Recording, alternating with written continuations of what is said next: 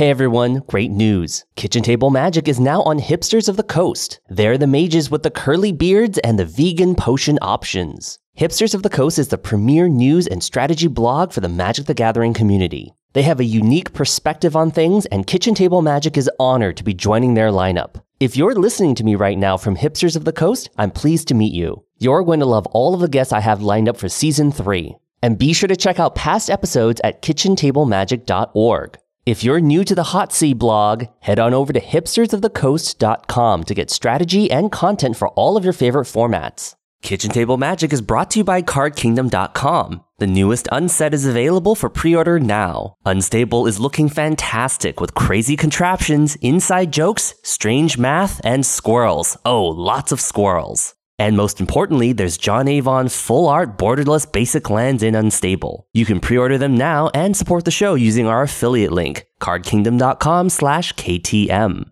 Kitchen Table Magic is brought to you by Paragon City Games. They're a community-focused game store in Draper, Utah that cares deeply about their player base. They invite you to join their in-store stream at twitch.tv slash Paragon City Games for weekly legacy and standard events. Jay, can you just introduce yourself? Hi, I'm Jay Schneider. I am the original designer of the Sligh deck, and I also created the mana curve.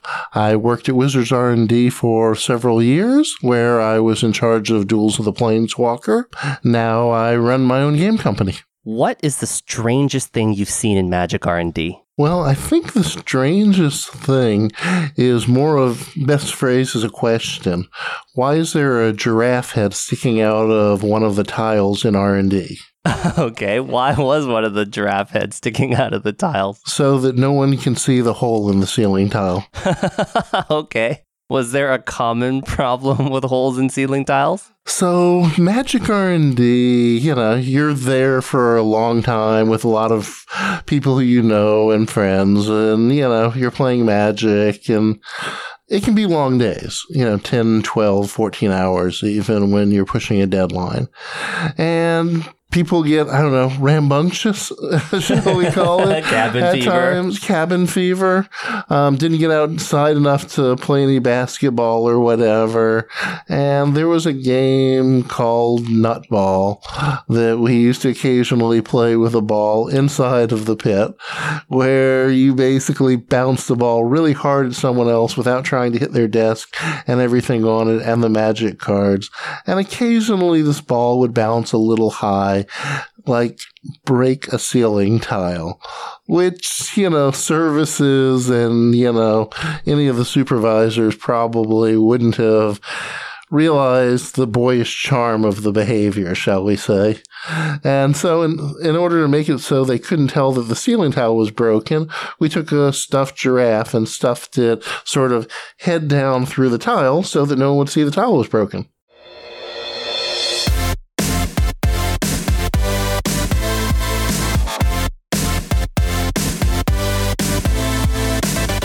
Welcome to Kitchen Table Magic, a storytelling podcast featuring the amazing people of the Magic the Gathering community. I'm your host, Sam Tang. Join me and my guests as we share stories about what MTG means to us, how we got started playing Magic, the ups, the downs, the hilarious stories, and everything in between.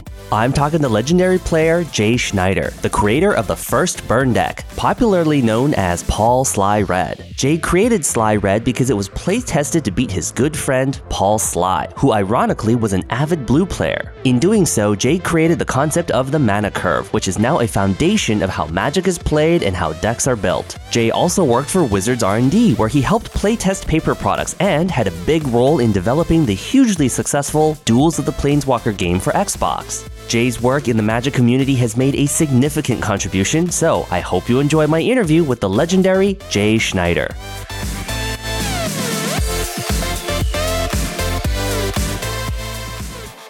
Hi, everyone. Thanks for joining me on Kitchen Table Magic. I'm your host, Sam Tang, and today I'm here with the wonderful Jay Schneider. Jay, how are you doing? Great. Thanks for having me. Well, thank you for inviting me over. I am so excited. We're here on your kitchen table. Very flavorful. Yes, it's one of the IKEA specials that I've all have been using for about 20 years now. I love it. I love it. Well, for the listening audience, Jay is a very special guest. If you are new to Magic or fairly new to Magic, you may not understand the contributions that Jay has made to the world of Magic and gaming as a whole. And in this episode, you're going to hear why. So let's start off, just like with all things from the beginning. Jay, where did you grow up and how did you find Magic? So I grew up in Atlanta, Georgia, and with a side stint in the Army, I came back to Atlanta where I was introduced to magic uh, along with a couple of friends of mine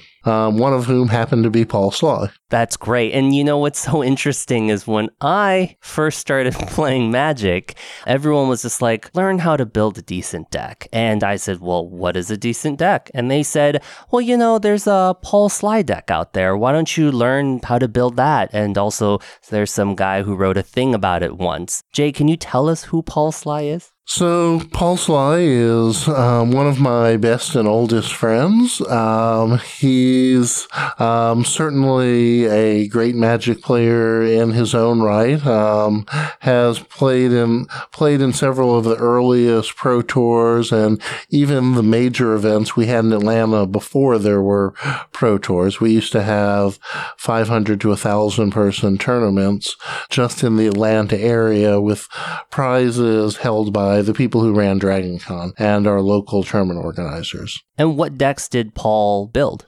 Uh, Paul universally built decks that are closest to Draw-Go. Draw-Go. Uh, mono blue.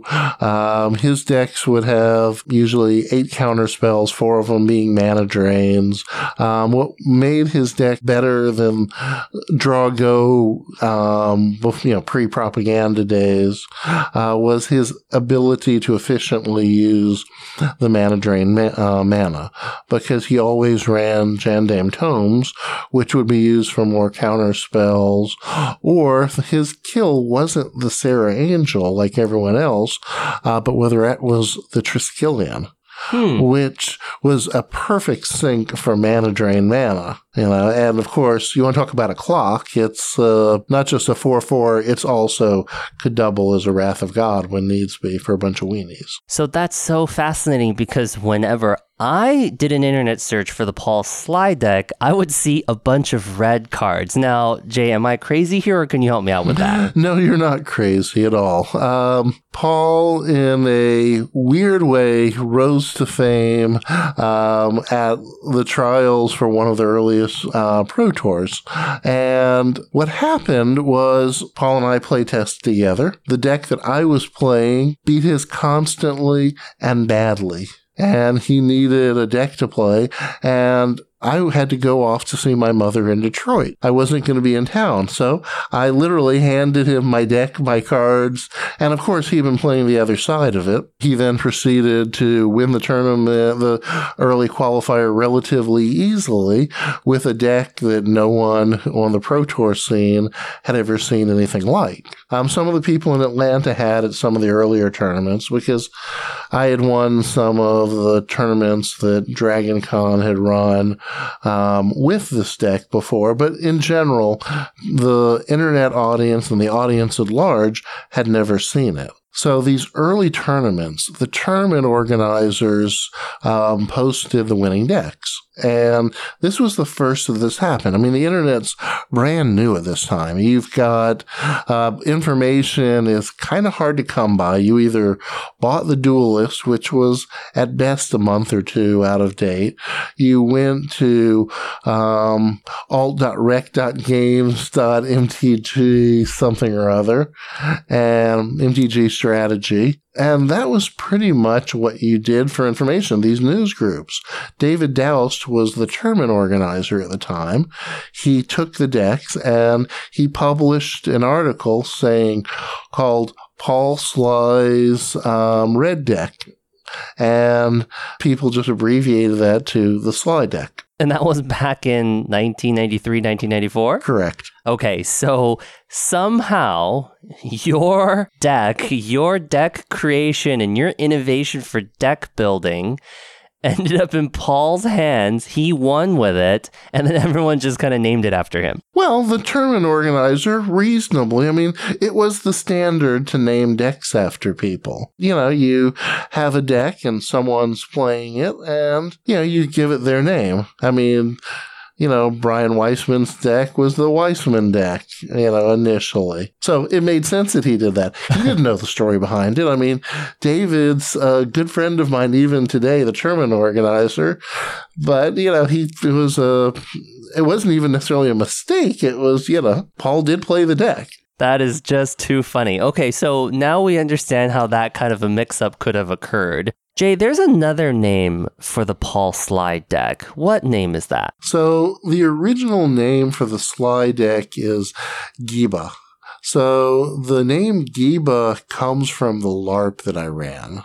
So a long, long time ago, um, I set up a chapter of the New England Role Playing Organization down in Atlanta and it grew rather large, large enough that there's now, it basically broke into two organizations, one of which became part of Nero, the other that became part of Solar. But this is a pool of like 500 people, which is kind of amazing. And of course, goblins in any fantasy LARP environment are an important thing.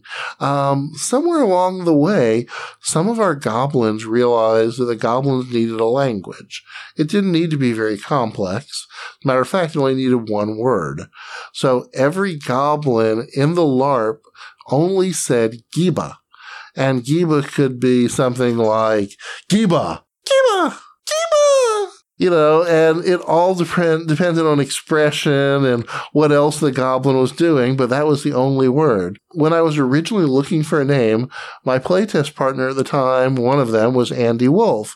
And he said, what type of deck is that you're building? Some sort of Giba deck? He had played in my LARP. And I said, that's close enough. And that's the name became Giba. Oh, I love it. Yeah, so all the goblins, and it, it's kind of like Hodor or I am Groot. exactly. Yeah. Except it's the only word in the goblin language.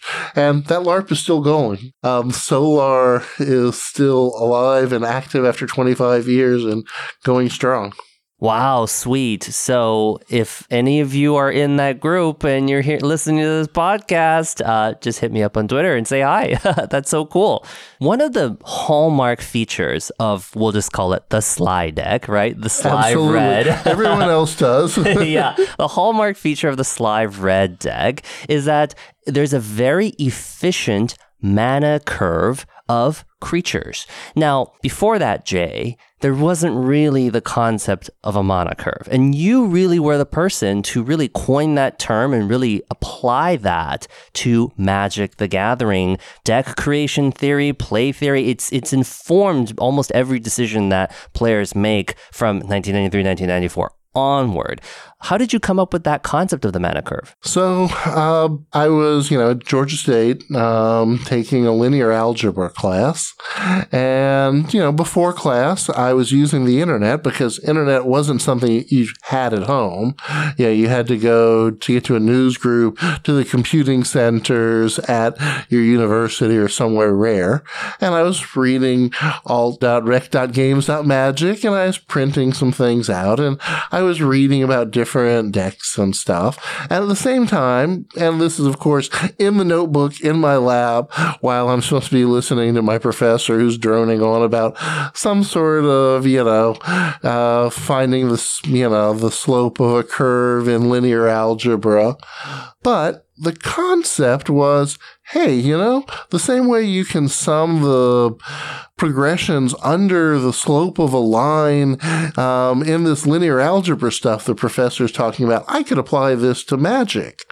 What if I looked at the progression of mana and what the average mana that I would have per turn was, make a graph, then model against that um, a creature curve so they lined up one to one, and just do a best fit for creatures according to expected mana along those same ratios um, you know, that I could then have this curve of creatures that aligned up with the curve of mana that the deck generates. And as long as I know what the curve of mana is, I know what creatures and spells to put in the deck. And suddenly there was this concept. Um, the name stuck because I, you know, back in the day, and I was trying to explain it, and I kept trying to explain it kind of the way that I just did to y'all. And one of the interviews, I said, you know, sort of this mana curve. And I was like, well, that's a good term for it. I'll call it the mana curve. and ever after that, of course, the name stuck. I love it. I love it. And so, and at that point, I'm pretty sure every other Magic player you've had this conversation with, they've just like mind blown, right? Uh, half of them look at me like, "You're kidding, really? There wasn't always this concept since the dawn of time." and you know, I mean, I can't say that I invented the mana curve. It was sort of there in nature. I discovered it more than anything else. It was sitting there, and you know, that was just sort of the concept. And of course, once I had the mana curve, I built a deck to use it. And it was really using the color that sort of best fit it based on the commons and uncommons. I I didn't have a huge collection back then. This was at, you know, I mean, you had what cards you could get. It was hard to find cards. I could buy legends, but that, honestly, that's kind of terrible. You know, there weren't enough beta and alphas. You couldn't find those without paying ridiculous amounts for them so putting together a deck, my first uh, mana curves, yeah, I mean the one ones for one. It's not like I had enough Goblin Balloon Brigades.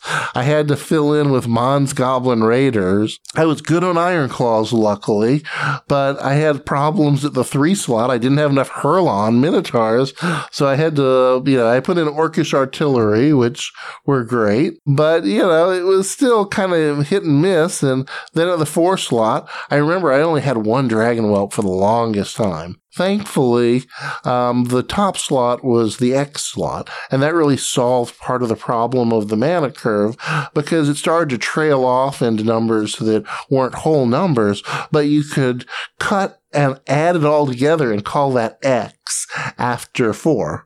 And so I just put in two and a half X cards, literally two or three, depending on various details. I eventually had enough so I had uh, three fireballs, which was my X spell of choice because it's the Xiest of X's. yes, that's right. Fireball is the Xiest of X spells.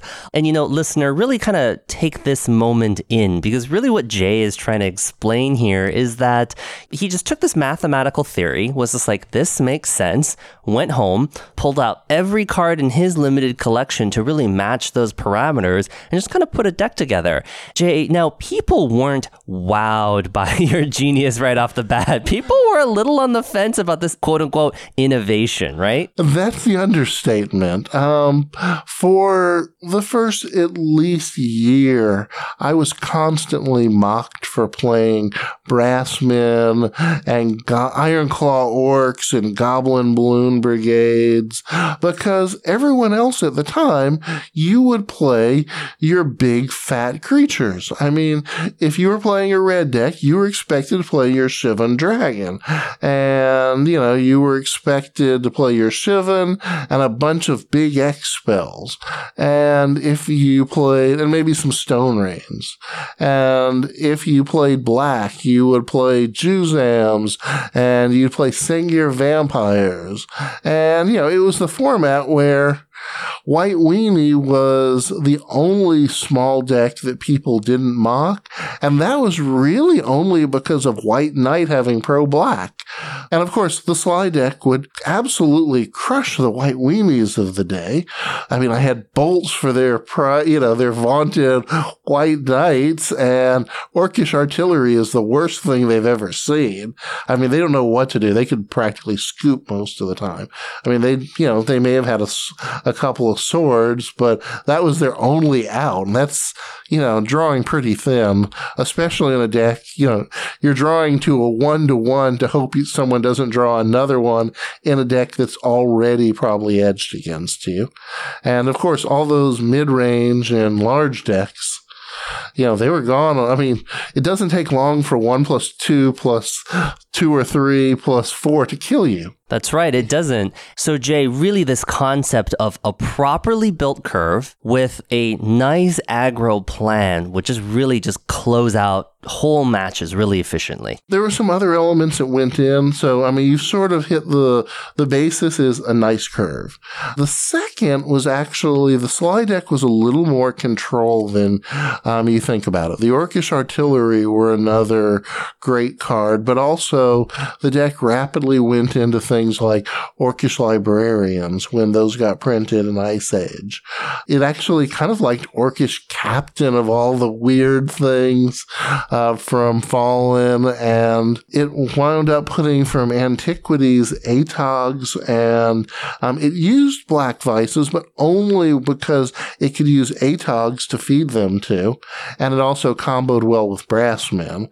And, you know, you had sort of a backup finisher, especially with the artillery, that you could, it was aggro control um, along a mana curve really defines it the best. And that level of effectiveness just kind of really rubbed a lot of the Magic players at the time kind of the wrong way. They just kind of looked at you funny and they're like, you know, I've got these great cards, right? Which you were talking about really powerful cards like Ancestral Recall and Time Twister and Juzam Djinn. And you were like, I've got all these, and Sengir Vampire, I've got all these great powerful cards. And you're just showing up with this pile of garbage and you're just steamrolling people. Yeah, I mean, there was this term where somebody had his Chains of Mephistopheles deck, which was one. I still don't know what Chains does, but he had Chains and Black Vises and Time Twisters, and, you know, he had some combo that went off about turn four or five, especially if you had cards in the hand.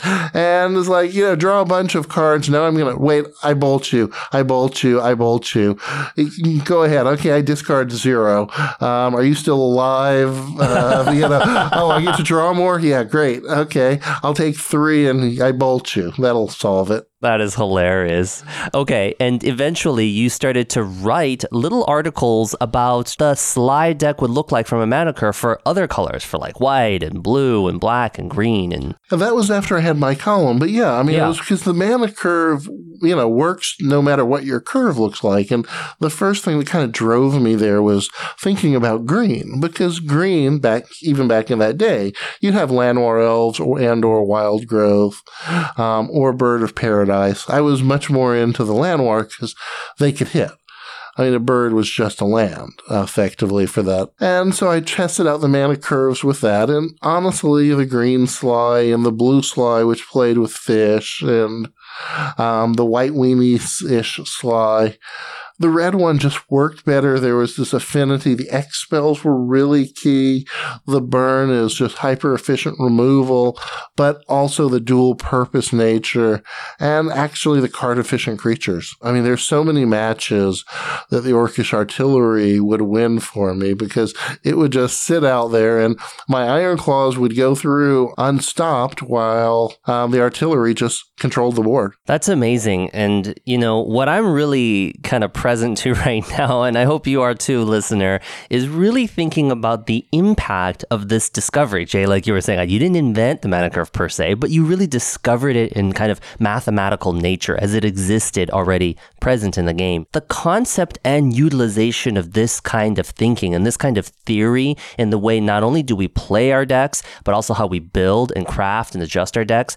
I play a lot of modern Jund, and when I play modern Jund, what really draws me to it is the curve curve. Turn one Thoughtseize or Inquisition, turn two Bob, Liliana, and then it's like there, that's the game right there. You can just kind of take things over from there. Another first, Jay, that our listeners might not know about is uh, you asked me earlier who my favorite columnists were, who my favorite writers were. You know, and I was talking about, oh, I really love, um, you know, Craig Wescoe, and I really love it when Patrick Chapin writes. And then you're talking about all these thought leaders. Well, you just so happen to be the first Magic featured columnist as well. Can you tell us about how that happened? Absolutely. So, this is one that I feel like I stumbled into more than anything else. I didn't invent the concept of the feature columnist. I didn't create the first magic information site. I kind of got shoved into uh, this position. So, um, David Daoust, as I mentioned him previously, he had put in that news group article, but he was the TO for the region. Um, being the TO, often like today, he ran the big store. And he ran a company called, I think it was New Wave Mail Order at the time. And his store was originally called New Wave, eventually to become one of the neutral grounds. You know, New Wave was one, they kind of had this great idea. Hey, Magic sells great in our stores. Let's sell them online. You know, we'll put a list of cards and we'll sell them and, you know, it doubles up on our revenue. And I, I know everyone does it today, but David was really, you know, business development visionary, you know, circa 1994 here. Um, and so he thought, well, where do I advertise? I can't advertise on news groups because they kicked you off for that during those days. And this was, the internet was, whether you used it for commerce was questionable. Then they said, then he's like, oh, wait, I can sponsor this new website called The Dojo. And the Magic Dojo, um, run by Frank, was this just you know amazing site he collated and from the you know different magic news groups all the best articles and he created basically his disciplines of magic. And the Sligh deck was the discipline of red. Well i was in david's store playtesting or something as i was wont to do um, at the same time that David was talking uh, to Frank about how he can, you know, help bring more people to the dojo so they'll see his advertising. And David suggested, hey, how about we have a regular columnist? And Frank's like, sure, who are we going to have? Um, and Frank and David's like, well, the guy who wrote the Sligh deck stuff, you know, he's sitting right here and he's a friend of mine. I bet he'll do it. And he said, Jay, you mind writing an article every week or so about the different decks you have? And I'm like, I don't know, sure, why not? Uh, I'm happy to do it. You know, I'm a college student with not enough going on in my life. So I started writing a weekly column for um, the dojo, soon to be followed by lots of other people, many of whom were far, far better than me. I wrote the and the column. We didn't even know what to call a feature deck column. So it, I mean, I'm embarrassed by the name. It's the decks of Jay Schneider. Uh, but the decks of Jay Schneider. I ran the column for ten years, and you know, it featured, you know, over the last, you know, over the first decade, I guess, of Magic, I certainly contributed to many of the top decks that were being played. Atlanta was one of the better hubs of Magic at the time. Um, another, you know, Pittsburgh Team CMU was a hub that we had a strong relationship with.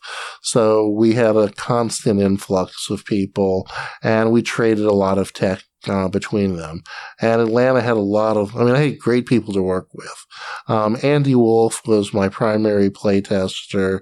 He was a regular um, top eight participant in Pro Tours. Um, Sol Malka, uh, with his black green, is still a, you know, strong player today. And the Rock deck. I mean, I remember playtesting and working with the Rock with him forever. I mean, oh, because yeah. he would never play anything but the Rock. And you know, I'm a big fan of the Rock. I bow down to the Rock because Jund is just modern the Rock. Modern Rock. Yeah, I love it. Black green X, black green for life. Mm. You know, Jund for life. You know, Sol's deck was awesome, and he's a great guy, and you know, is still on the Pro Tour. And I last I saw, he was still playing black green, and, which is just great. And I mean, he even plays black green only and like sealed and draft. It's just amazing. That's dedication. it is. So the early writings of your feature columns, you wrote about decks, you did a deck tech, you had the deck list, you explained why, what pieces, synergies, and things like that. And then Dave would put a link at the bottom of that article being like, buy this deck. Absolutely. And, you know, remember, no one had ever written anything about, you know, decks before. No one knew how to do a deck listing. I, you know, do you do land first or do you do creatures first? What sort do you do?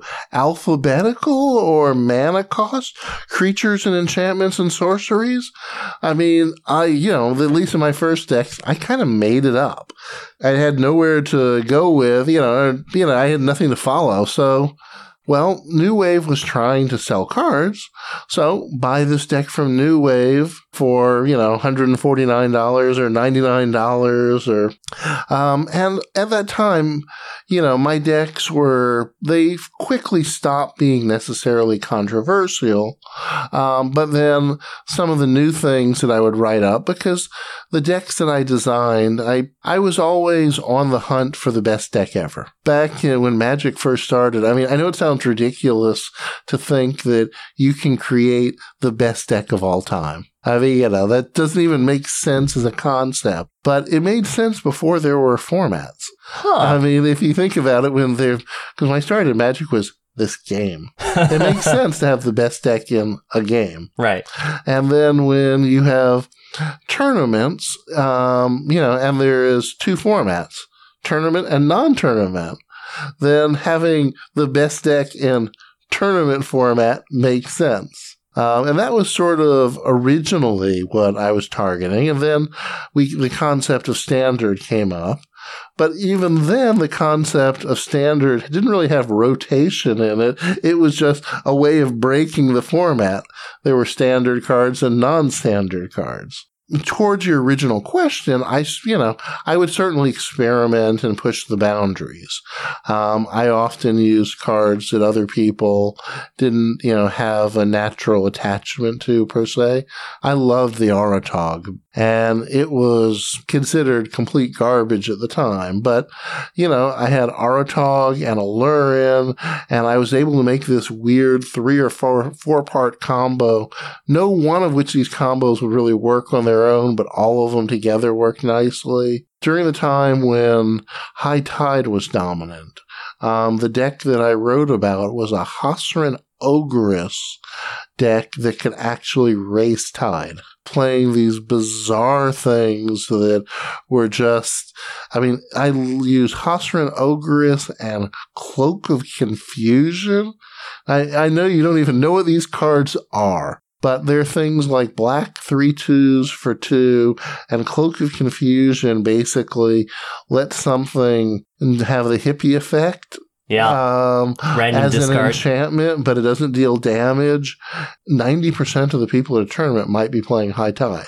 And if you could just beat that, you could actually dominate a tournament. But then again, I'm talking about publishing a deck where you've got Hasran Ogress in, it, in a world full of better time twisters and, you know, things like that. So it was very easy to say that people called you crazy. People really mocked you for Not this. some of them. Yeah, mocked some of them because you were really putting just cards that were functional from someone inexperienced with deck building. Just was like, why? This doesn't make any sense. And often you had to actually play them at a high level. I mean, you know, nowadays, I guess people who can play aggro decks gain more respect, but it took until really Mike Turian um, became a top pro and got into the Hall of Fame before people realized that there is an insane amount of skill in playing a quote simple creature deck to the level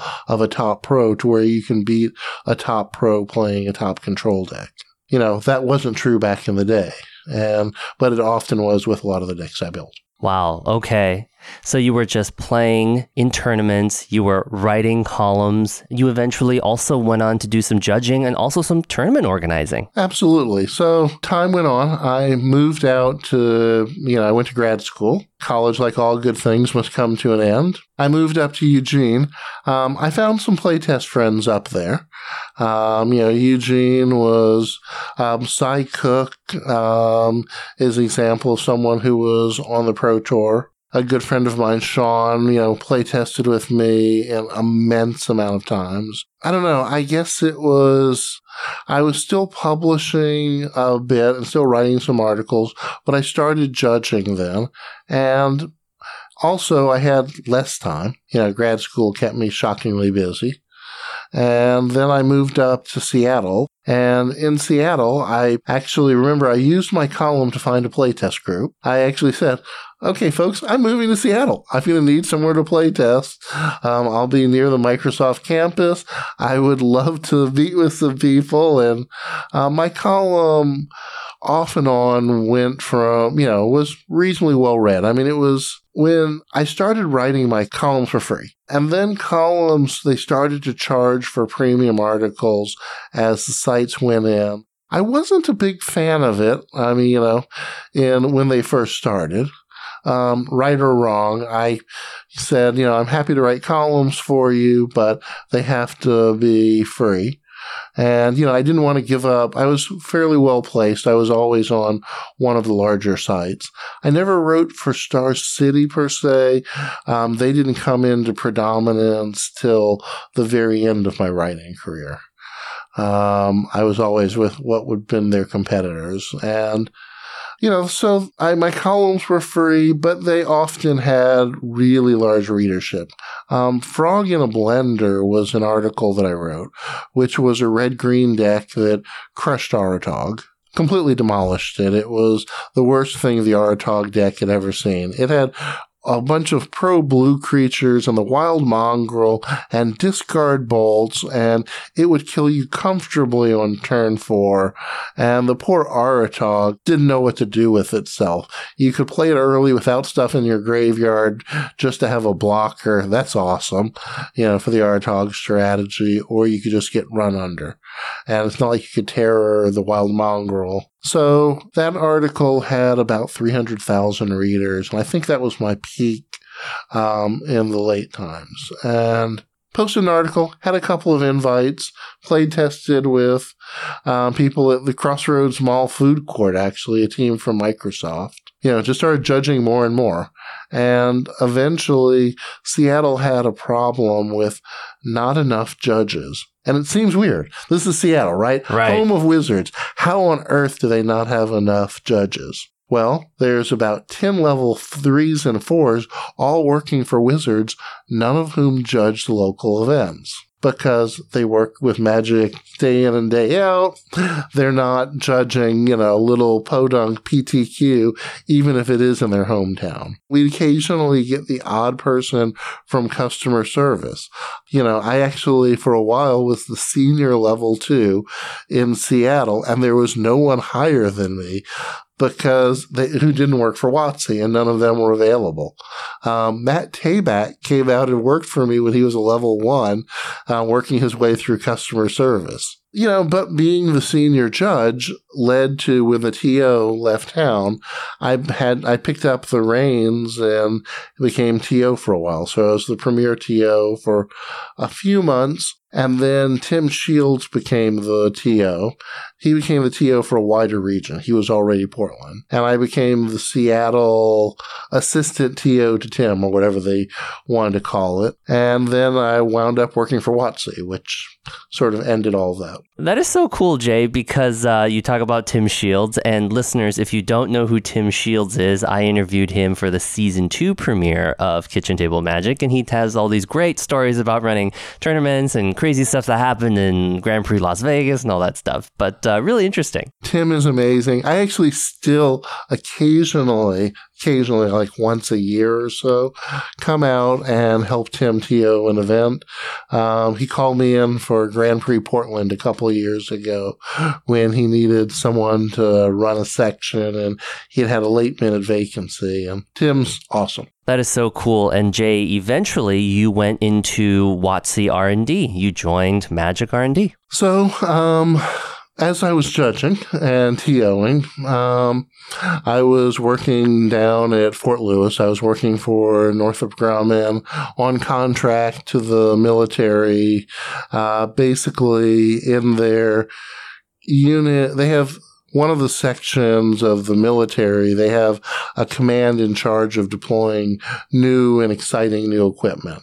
And called the G7. And um, I was one of the people working out of the G7. And my original project was ending. They were about to give me a new project, which was to be in charge of the Army's weather tracking system, which would have been really awesome.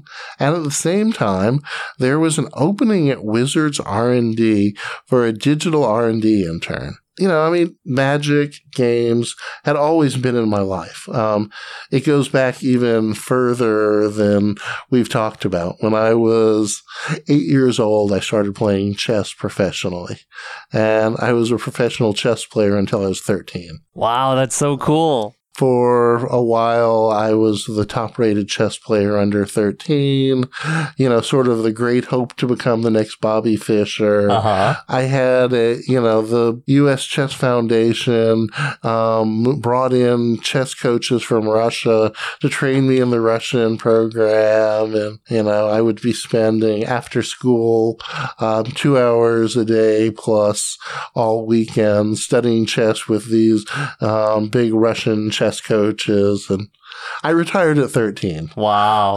Um, but long short, gaming was always been really part of my life, an important part. And so there's this internship. Um, I talked to Tim about, you know, who I should talk to over there. And he sent me, you know, he gave me a few people to talk to, uh, which led to an interview. And the interview was kind of an amazing experience. Really? Well, um, so the interview was with the digital R&D team. And I was interviewed, I started off being interviewed by a couple of senior people, and the senior people want to know what most senior people are. You know, what are you going to do for us? What's your sort of, in my case, I was coming in as a digital development intern, which means in sort of WotC um, parlance, um, balancing, costing, refining, cleaning up games that are in digital um, that relate to magic IPs you know, the things they were working on included things like magic board games, or if y'all remember, God, it was codenamed Roadrunner. Um, the thing that Sony Online did that was a magic board game with little miniatures um, that was out for a while, that was one that I worked on. Um, but anyway, they were thinking about all of these style projects and trying to get an idea of did I have, you know, was I a reasonable person to hire? I mean, I had a strong computer science background, so that wasn't a problem. And I certainly had you know, my magic background got me in the door. Uh huh. Yeah. Um, on a very side note, my last day at Wizards of the Coast, um, the Japanese office um, are in there, you know, and um, Aaron is walking them through R and D, introducing them to the various and sundry people in the pit. You know, here's Eric Lauer. You know, the mad genius over there is Mike Turian. You know, here's Mons Johnson. Oh, and that's Jay Schneider, um, the person who created the Sligh deck. His last thing he said about me at R&D was the guy who created the Sligh deck. Nothing about the two years past that we'll get to, but the guy who created the Sligh deck. That's too funny. Anyway, so the rest of the interview, then after I meet my bosses, there's 20 people interviewing me. They had to be on bleachers. I don't, I mean, I'm thinking that in hindsight, they couldn't have had bleachers, but it was maybe, th- it was three rows of chairs, maybe six across. Um, about 10, I found it afterwards, 10 of the people wanted to beat the guy who created the Sligh deck. The other people were there because they were relevantly there for my second interview. Maybe one or two because it was the interview before lunch and whoever was there would get a free interview lunch. Um, but they sat there and peppered me questions about every bit of digital gaming, magic gaming that I had ever done or other gaming. Um, I was asked questions. So uh, Mike Donais, who is one of the you know great Magic players and great Magic judges of all time. He was one of the earliest level fours, a top pro player. Um, I got into this huge argument with him during my interview. Not what you really want to do, and it was over um, World of Warcraft tournament PvP. I was a tournament um, arena player, um, and it was the, an argument over 2v2 Druid and Hunter versus Druid and Warrior. And specifically, who would win this 30 minute fight, why, and how the fight would go in detail. And at the end of it, we got into almost a shouting match over what was happened. And by the way, I was wrong on it. Mike was actually right but everyone in there had their own thing. Um, I remember Andreas Schubert asked me about my LARPing background, and you know I run a large um, LARP in Atlanta. It was quite the interview day. That is hilarious. So it wasn't just whoever needed to interview you for the job's purpose. It was like bleachers of people with a bone to pick. I kind of, yeah. Or just interested in seeing the Sligh guy. That is so funny. Well, you clearly got the job. I got the job. and, you know, um, WotC HR forgot to call me and tell me. Oh. I had actually sent a follow up note saying, you know, thanks for interviewing me. You know, I assume that since I haven't heard from you, I didn't get the position. And I get a call back from Dylan. What do you mean you start on Monday? and then they realized that HR had sort of dropped the ball a little bit. Oh, whoops. Yeah. That's so interesting, Jay. Okay, so you get to WotC, you're working on stuff, and now you're working on digital. So, I mean, I get to WotC my first day, and you know, I've got a few friends there. Uh, Mons, um, I got to be pretty good friends with Mons Johnson of Mons Goblin Raider fame. He's one of the earliest people, but also a great Goblin deck builder we used to play test together a bit. So I had an old playtest buddy, um, Nate Heiss, who was an editor of mine at several of the places. Um, same for Scott Johns. Uh, and Eric Lauer came over to me. Eric we'd run into each other once or twice before uh, back in the early day, but he knew that I was a strong deck builder, and you know had he was working on Jace versus Chandra, hmm. and he wanted someone who was an expert at Chandra to help him out on it. So the you know, so I'm sitting here getting my first hour briefing from my boss, and they're like, "Yeah, you're gonna have to go down and see HR, and you have to do this to get you know all the in processing stuff." And Eric comes up and asks my boss, whose name was Dylan, and you know, can I borrow him to work on that? And I look at him, and he's like, "Yeah, anytime you've got free time, and Eric needs to use you for something, go and work with him. So I'm suddenly playing Jace versus Chandra, fighting for my dear life because Eric is a top pro and, in all fairness, is a better Magic player than I am. You know, we're refining and making the very first head to head deck. That is hilarious. You know, that was sort of day one, which was awesome. And Eric is amazing to, you know, play test with and everything else. Wow, that is amazing. Fighting for your life. Oh, yeah. it was ugly. and not to mention the fact that the Jace deck was a little bit strong. But we got that balanced and fixed up.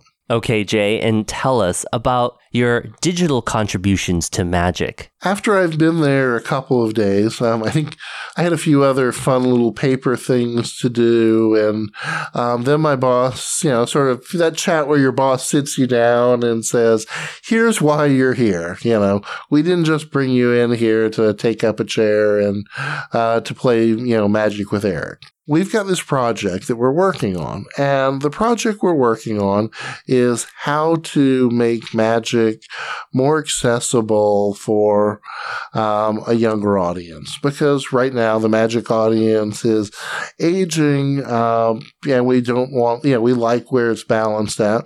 We want to make sure there's not just constant growth to magic, but growth at a younger age. We want, you know, we have this huge rush from Pokemon and Yu Gi Oh!, those are dying off and we need a replacement, younger feedback loop. And, you know, what do you think you can do about it? And so I said, well, so if the problem's the audience is aging, um, you know how we're doing these card inserts, let's put nutritional information. that way the audience will live longer. You know, here's the food pyramid, make sure to follow it. Tell players not to drink energy drinks while they play, you know, maybe something a little healthier. That is too funny. Okay, and that didn't That, fly. that was that didn't fly. Uh, you know, they said they take it under consideration, and you know, I think the Bill was the VP who was there, um, and he looked to me a little funny, and so did Randy, um, and they're of course wondering why they hired me, and of course the other thing that we had available was what we were really going to push. I got introduced about this time to someone who would be another one of my bosses, um, Frank Gilson. I don't know if you hear in your interviews you've ever come across something called the Pacific Coast League. One of the earliest Magic teams, PCL. He was a member of it, and I certainly remember it from back in the day. And Frank remembered me from back in the day. Because remember that the time period from my going to work at WotC in 2008 uh, 2007, 2008, uh, from when I started playing Magic in 93, 94. And that was about the time of PCL. We're talking 13 years. Um, you know, we've all gone through college and worked, you know, as you know professionals in industry for five or six years but we're i'm beginning to see the people who i was hanging out when i was an undergrad kind of awesome and i got to hang out with frank again um, but Frank and the team also included Matt Place, exactly in the same group. Matt Place was one of the early greats of Magic, and we came up with doing Magic for the Xbox. And, you know, when I say we came up with a concept, I would say that Frank was really pretty much the promoter and the originator of that idea. And Duels um, came out, you know, Duels was basically at that point in time codenamed Xylophone. It was developed um, out of house at Stainless Studios, but we were the Wizards of the Coast team. We designed all the creative, all the content, balanced all the decks, created all the challenges. Um, I don't know if you played many of the Duels challenges. I have. It's really slick. I was very impressed because my brother, who's a pro gamer, introduced me to Duels of the Planeswalker. He was like, I, I was just like, dude, you should play Magic. And he was like, I do play Magic. And I was like, what? When? Since when? He was like, here, let me show you. And he busts out his like Xbox. And I'm like, what? So it was a mind blowing experience. It's really fun. It's really good. Did you actually ever play the challenge portions? Not just the deck versus deck, but the Magic the Puzzling ones. Yes. Um, because those, because no one had done a Magic the Puzzling for maybe 10 years. Rosewater hadn't been writing them.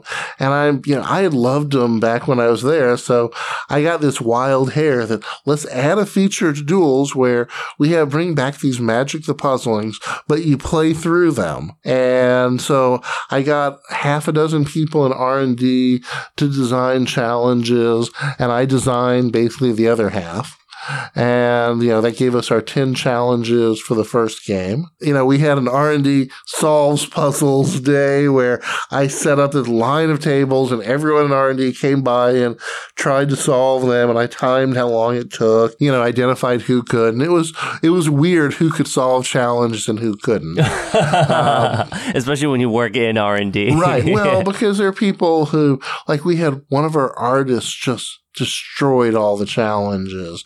And some of the top pros couldn't solve some of the challenges to save their lives. um, so it was really pretty neat to do that. And anyway, duels, you know, at that point in time, um, uh, after about six months, R and D, digital R and D, which was the part that I was with, we were all part of the pit, but we were one corner. Um, got reorganized, and most of the other projects, other than duels, um, were ended. And I was the sole person left um, on Duels of the Planeswalker, and you know it was it was kind of a shocking day you know, the layoffs were pretty deep to the point that I lost seven layers of chain of command. I remember that when this happened, So, okay, I've lost my associate producer, my produ- actually, my producer, my manager, director, and VP. Wizards has this policy whoever has the final authority over an expense code is a VP. And I'm their tools had an expense code. I'm looking to the left, I'm looking to the right. I'm the only one who has even knows this expense code exists, much less has access. I think I'm suddenly an intern VP. That's ridiculous. So I go to Bill Rose, who's the VP of R&D, and I go, Bill, um, I've got a couple of questions for you. So I've had seven layers of chain of command removed from me, and I believe that according to the policy handbook, the person with final um, access to an expense code is the VP, right? And he goes, yeah okay, well, I think I'm now intern VP, so I've got a couple of questions. One, when is the VP's meeting? And two, um, does Greg Leeds, that was the CEO at the time, sign all the time cards for the VPs? Or is it someone else? And Bill doesn't miss a beat. He looks at me and goes, I'll get you an email on when the VP's meeting is and add it to your calendar. And I'll, you know, and I sign all the time cards for all the VPs. Of course, Bill understood that I'm saying that I have no more bosses. um, he quickly got me Worth, uh, Wollpert, who is another amazing X Sligh deck player and someone who'd worked off and on on duels uh, from its inception. And he became my boss. And lots of your listeners know who Worth is from, you know, Magic Online. And he was the person I reported to effectively for the rest of my time at WotC. And, you know, Worth is, of course, amazing and great. And, you know, we got duels launched. It became a hit. Yeah, it was for sure a hit. Um, it was so it was interesting that there's a lag in reporting for duels. Um, you know, it's just the, from Microsoft. So we turn it on, and you know, of course, okay, it's on, and of course, Microsoft servers go down that day. so day one sales, we don't know what they are, but it doesn't matter. They're probably close to zero because Microsoft went down on our release day. Next day, though, you know, we're sales and we don't know anything for the weekend. We can just hope for the best. The numbers are coming in on Tuesday. So Magic R&D has a weekly meeting. Tuesday, everybody in R&D gets together and each of the groups, you know, report on things. And usually there's a guest speaker. And um, I was having a duels rundown. And so it was myself and Matt Place you know, we're talking about duels and, you know, I'm talking about, you know, hey, hopefully, you know, we've got an expansion that's already built. Assuming the sales are good, we'll start working on expansion too. And at this point in time, Matt's, you know, we're sitting up sort of in the front, you know, there's 50 people in there, you know, just sort of getting the general report on things, you know, with light entertainment during the meeting. And Matt's like, Jay, you need to listen to this. I've got report from Worth on numbers. And he goes, so I've got the numbers in for Worth. Um, the week one sales, you know, are 70,000. And I'm like, that's impossible. Uh, yeah, our estimate was 17,000. 70,000 would make it the best selling first week of any game on Xbox Live. And he goes, no, 70,000. I just fall out of my chair. I mean, you know, I literally have never fallen out of a chair and it was just, whew. So I'm like, okay, guys, I can't really believe right now that it's 70,000 sales. That qualifies for Hall of Fame and Xbox in the first week. Uh, nothing does that. Wow. Uh, and, you know, I'm going to pretend it's 17,000 because 17,000 sales, which is within the realm of believability, is you know, something enough to get to expansion two. So we should talk about expansion two.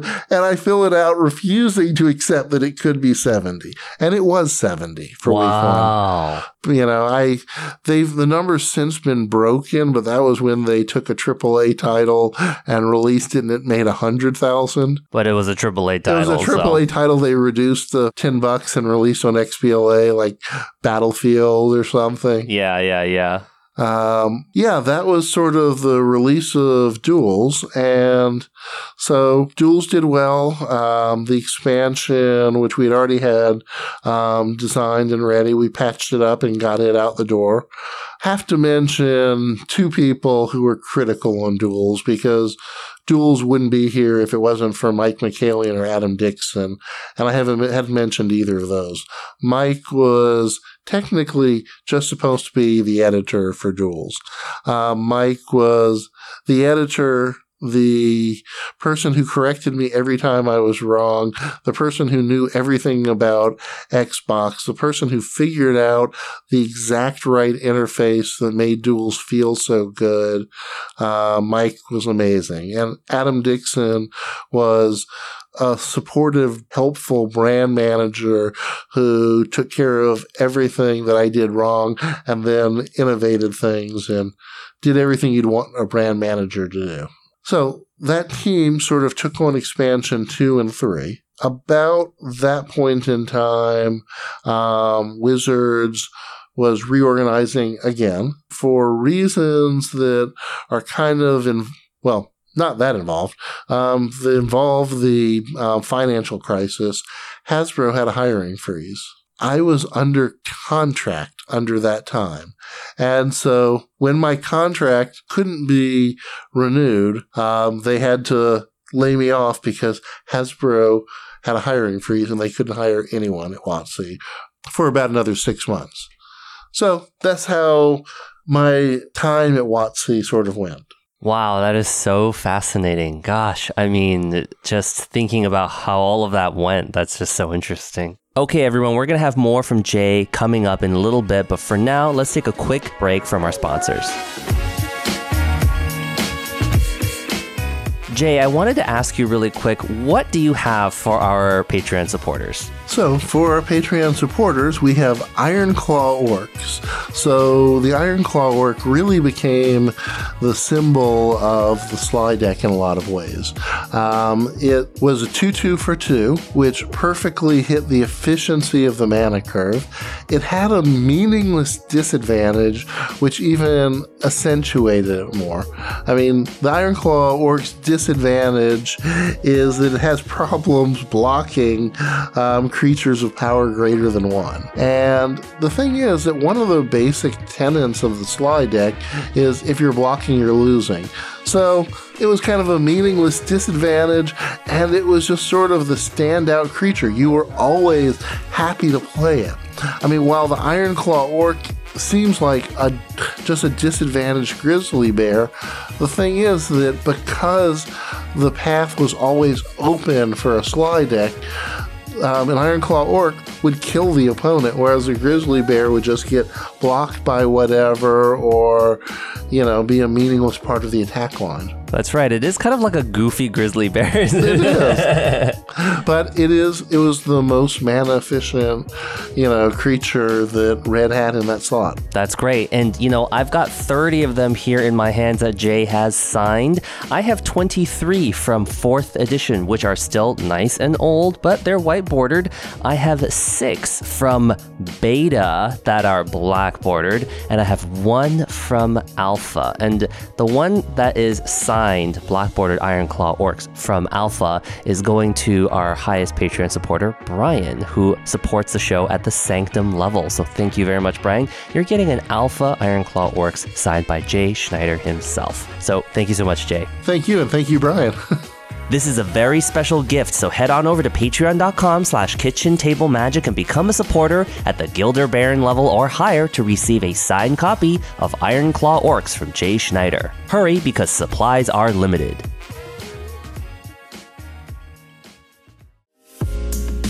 This episode of Kitchen Table Magic was brought to you by Paragon City Games. The Kitchen Table Magic podcast has been all about the origins of the game and members of the community. And as a community, we've come a long way since the game first started. Apart from the kitchen table, the only other places in your local community to play Magic are at local game stores. And that's why places like Paragon City Games is so important for our community. At Paragon City Games, you'll find a spacious and clean showroom with lots of elbow room for Magic events. You'll find thoughtful accessories like die-hard metal dice and handcrafted wooden boxes. You'll find a huge supply of legacy, modern, and standard staples, sealed product, and tabletop games. It's places like Paragon City Games that allow local communities to gather in. And if you can't make it there in person, please be sure to watch their weekly stream at twitch.tv slash Paragon City Games. Remember to spread the love with a like on Facebook and a follow on Twitter for Paragon City Games. They also have great online reviews, and that shows their commitment to excellent customer service for their player community. This episode of Kitchen Table Magic is brought to you by Card Kingdom. CardKingdom.com is a great place to shop for Magic the Gathering singles, sealed product, pre constructed decks, and gaming accessories.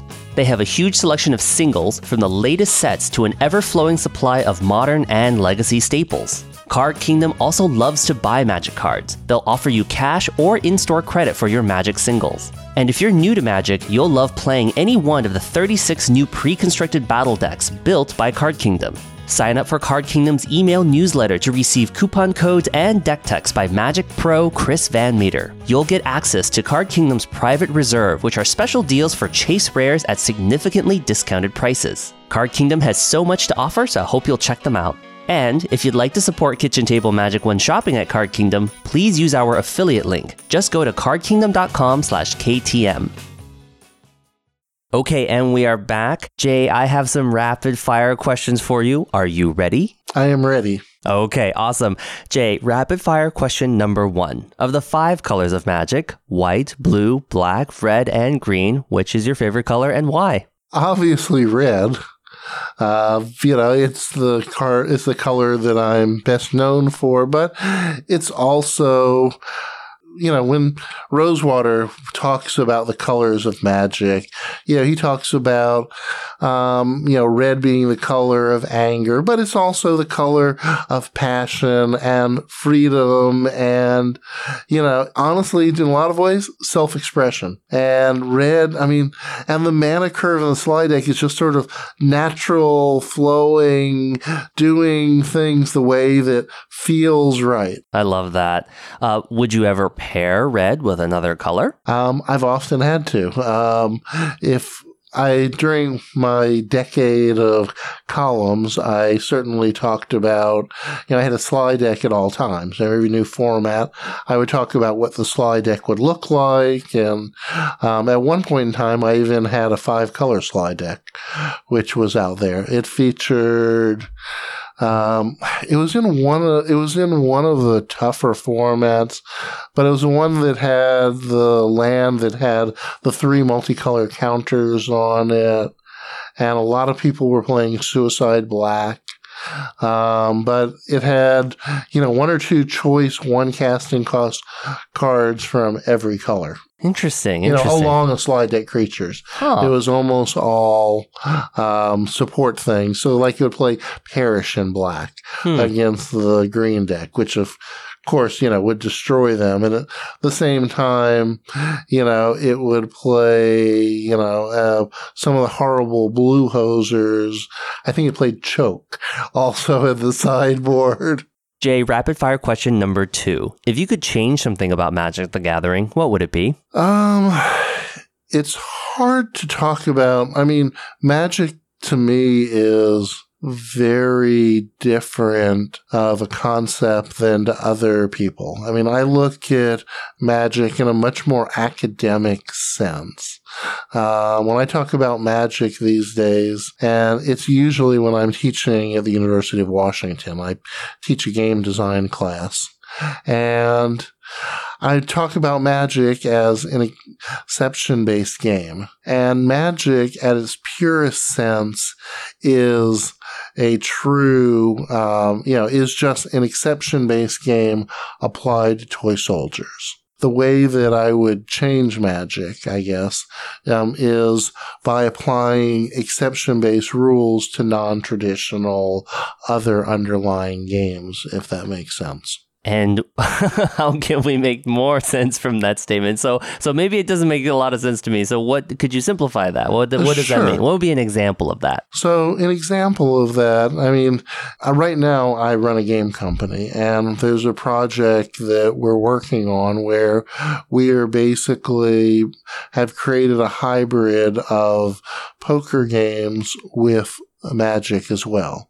And so, if you think about what something like this creature gains flying would mean as applied to a six of clubs, it probably wouldn't be flying, but it might be this creature gains a suit or something like that. And we're working on and about to, you know, release a new game involving that type of system. So it's, you know, and I'm actually somewhat working on an answer to your question.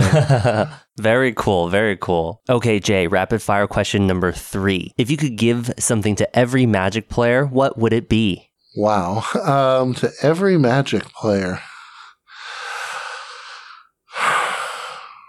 A good playtest partner. Okay. when I would write my column, one of the things that my column always started off with was that nothing is created in a vacuum. And um, I credited all the people I play tested with, um, most not not quite present and future or present and past, but I certainly credited Paul and all of them and my current playtest team. And having good people to play test with, both, and I mean good both as good people and you know people who are you know strong and good to play against on a play level is what I would give them all. I love that answer. Jay, question number four. What do you see in the future of Magic the Gathering? That's kind of a hard question because I have to walk around the things that I know but aren't supposed to know uh, from working in R and D. Um, obviously, a lot of the future of Magic involves digital. There's a lot of directions they can go. I mean, I have things that I hope they'll do. I mean, I you know. I love duels. Um, I really liked where the team that came after me took duels to. Um, I am looking forward to the new projects they're working on. They've got great folks there. The new digital team is amazing. They've kept some of the better people from the older days. Um, they still have Mike and Adam, who I mentioned earlier, which gives me unbelievable hope uh, for things going. Oh, and I should also bring up Daryl's there too to help, and you know, will certainly dramatically improve the product. So great things from digital. I love it. I love it. Okay. And last, Jay, do you have any asks or requests of the listening audience, like where they can find you on social media or whatever? You know, my company is, we work as a design studio for other companies. So, I mean, you can certainly follow me. You know, um, I'm, you know, on social media. I don't, I believe it's Keyborg, but um, I should double check it, look it up. Um, but really, um, you know, Fire Opal Media is the company. 13th Age is our primary product, um, but we also have the new D&D deck builder, um, Dragonfire the game is our is mine. Jay, I really wanted to thank you for being here today and sharing your stories with me, as well as the listening audience and also everyone in the Magic community. You know, one thing that I'm really kind of thinking about right now is when I first wanted to talk to someone about the Paul Sligh deck, I just was like, well, where's Paul Sligh, right? And so I was just like, well, even if I could, you know, find Paul Sligh, which I couldn't, you know, how would I be able to get in touch with him? And, you know, how would I even go about doing that? So I asked Brian David Marshall, BDM, as well as Randy Buehler. And I was like, you know, who, who can I talk to about this? And they both were like, talk to Jay. and I'm so grateful that, you know, surprisingly, we live in the same neighborhood and we're here and uh, we get to have this uh, kind of conversation. But also, what's so surprising about it being revealed is that just really this concept of the Sligh Burn deck or the Sligh Red deck was really one of the first decks I had ever sat down to study, to look at and think about from a deck list perspective perspective. And Rich Hagon and Marshall Sutcliffe and Patrick Chapin and Mike Flores and all the other innovative deck builders and deck thinkers and deck talkers about teaching the game and Luis Scott Vargas and Eric Froehlich, they always are talking about these concepts of theory and how to play and craft and build a deck. And just I think back to my magic history, you know, 15 years ago when I was like, I need to really look at a deck list. And it was this Paul Sligh red deck. And so many years later, to be sitting in front of and talking to the person who made the deck, it's truly an honor and a privilege. Another thing that I'm also really thinking about is just all the other contributions you've had to the Magic community. I mean, you started writing feature articles and you also had to write down this deck list and you were like, how am I even going to like sort the cards in this deck list, right? And then uh, buying a deck out of a feature article. Like it seems like such a no-brainer these days and that's probably one of the main drivers of how singles and cards even get sold because really, you know, cards have to be functional. They have to go in decks and things. And all of your work innovating, uh, deck building, brewing and then sharing that knowledge knowledge and really teaching the community. You know, the magic community has, has come such a long way since 1993, 1994. That's just so significant. And also, not just your community contributions, but your contributions to R&D, playtesting all of those other products, those paper products, but also most importantly, really producing and helping Wizards of the Coast and your other teammates develop Duels of the Planeswalkers, which was a smash hit. And for the longest time, everyone just thought that that was just going to be the future version of, you know, Magic Online. This beautiful, slick interface that just functioned well and really highlighted the game mechanics as well as the cards, as well as the storyline. And, you know, I spoke to Mel Lee in season season two, and she was like, I worked a lot on Duels of the Planeswalkers in terms of campaigns and things like that. And you know that that legacy really lives on. It's been an incredibly popular product. I am a little sad that recently it was announced that you know Duels of the Planeswalkers is no longer going to be continued, but at least that DNA and that uh, craftsmanship and that way of thinking about a digital product, most importantly, does carry through to whatever Magic Digital Next is. And I also hope that uh, they really take that as a lesson, like a learning moment, that because it was such a smash hit and no one ever thought that it would be, I really hope that the the VPs and the big wigs, you know, listen to that and say, you know what, if we created something and we really put our minds to it and we really crafted the right team, that a digital product for Magic can be wildly, wildly successful. I just wanted to thank you and acknowledge you, Jay, because you have made such a significant contribution to Magic as a whole and to all the players worldwide. So thank you, Jay. I appreciate it. You realize my head is now swollen 10 times larger. you know, my wife's not going to be able to put up with me for a week. But thank you for the podcast. And, um, you know, it's just great to be able to talk to people. And, you know, it's a sort of, you know, it's nice to reminisce about the good old days. And I'm optimistic about where Magical takes things. I mean, they have the talent. And, you know, in all fairness, the other digital games like Hearthstone that have come after it. Hearthstone has two members of the duels team on it uh, Matt Place and uh, Mike Donais, at least. And, you know, you can sort of see that in the quality of that product as well. Certainly, playtest hard. It's kind of what I tell my students in my UW class. Playtest hard, learn, and have fun while you do it. That's about what it comes down to.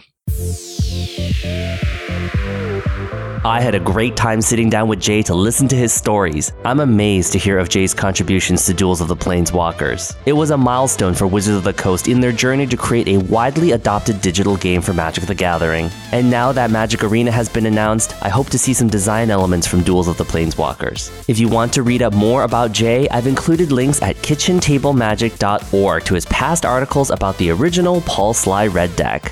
Thanks everyone for listening to this week's show. I want to thank all of my Patreon supporters Brian, Marcus, James L., Alex, Trevor, Caitlin, Mark, Aaron M., Neil, James G., Aaron C., Jonathan, Corey, Chad, James E., Logan, The Magic Man Sam, Jesse, Ben, Nick, Eternal Durdles, Matthias, Charlie, Geraint, Scryfall, Matt, Ian, and Prescovi. Thank you all so much for your generous support of the show. And listeners, if you'd like to get special gifts from my interviews, become a supporter at patreon.com slash kitchen table magic. If you're a new listener to the show, welcome, and I hope you've had the chance to listen to past episodes in seasons 1 and 2. Season 3 is pretty awesome, and there's a lot of amazing guests that are going to be on the show. Your financial contribution goes to making the show better and keeping it running by helping to pay for audio equipment, software, and server costs. And now that I've partnered with Card Kingdom, there's a new way to support the show. When you shop at Card Kingdom, just use my affiliate link, cardkingdom.com slash KTM. Especially with the new Unstable set being released, you're going to want to buy all of those borderless full art lands by John Avon.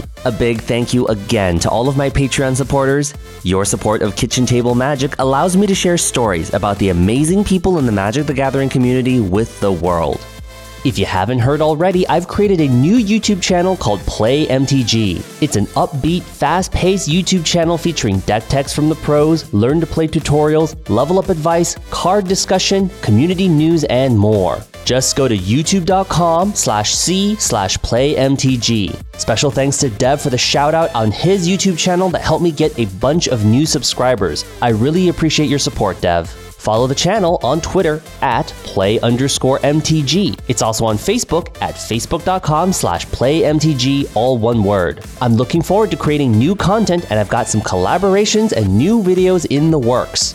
Be sure to subscribe to Kitchen Table Magic on Apple Podcasts, Google Play, SoundCloud, Stitcher Radio, Hipsters of the Coast, and MTGcast.com. Follow the show on Twitter at KTM Podcast. The show is on Facebook.com slash Kitchen Table Magic Podcast. All of the show notes are at kitchentablemagic.org. If you're new to the show, there's plenty of past episodes to listen to, and please be sure to share KTM with a friend. Coming up in the next episode of Kitchen Table Magic, we stopped doing a lot of the chess and, and backgammon and other kind of basic games related items, but the dice kept on selling. I discovered a factory in Denmark and, and soon we made the speckled dice and I started getting my opaque dice from there. And just like any business, you follow the money and the dice were selling, so we kept on doing more dice. I finally met the factory in Germany that makes all the real nice dice. One of the things that I always liked when I played uh, backgammon, there was like place in San Francisco called Days, and they had tournaments on Wednesday night and Saturday, and they had a couple sets there that were made out of Catalin plastic, which is a very nice swirly plastic that's no longer made. I don't think they even know the formula for anymore. Um, it's stopped being made because it was a heavy, intensive plastic material. And when the cost of plastics skyrocketed in the middle 70s from the energy crisis, that material became really too expensive to make anymore for any kind of practical use. But I really liked the, the look of it. And when I met the factory there in Germany, they could actually make things that were very similar. And I said, oh, I really liked the dice. I figured that other people would too. So I decided to make some really nice looking dice, you know, hoping that other people would like it also. Well, obviously, other people did. That was the start of it, and here we are today. I'm talking to Donald Rent, the founder of Chessex. You know, the company that makes all those colorful dice we love? Donald has been in the gaming industry for decades as an avid chess and backgammon player. One day, Donald decided that he needed to take matters into his own hands and make his own beautiful dice. When he found the right factory in Germany, Donald's creativity took off with a myriad of designs and colored combinations. For over 25 years, Donald and Chessex has brought fun and quality to the gaming community. Spoiler alert, remember when I talk about Patreon supporter gifts? Well, you're gonna want to become a Patreon supporter for this next episode. Join me and the founder of Chessex, Donald Rents, as we talk about how the gaming community likes to roll, all on the next episode of Kitchen Table Magic.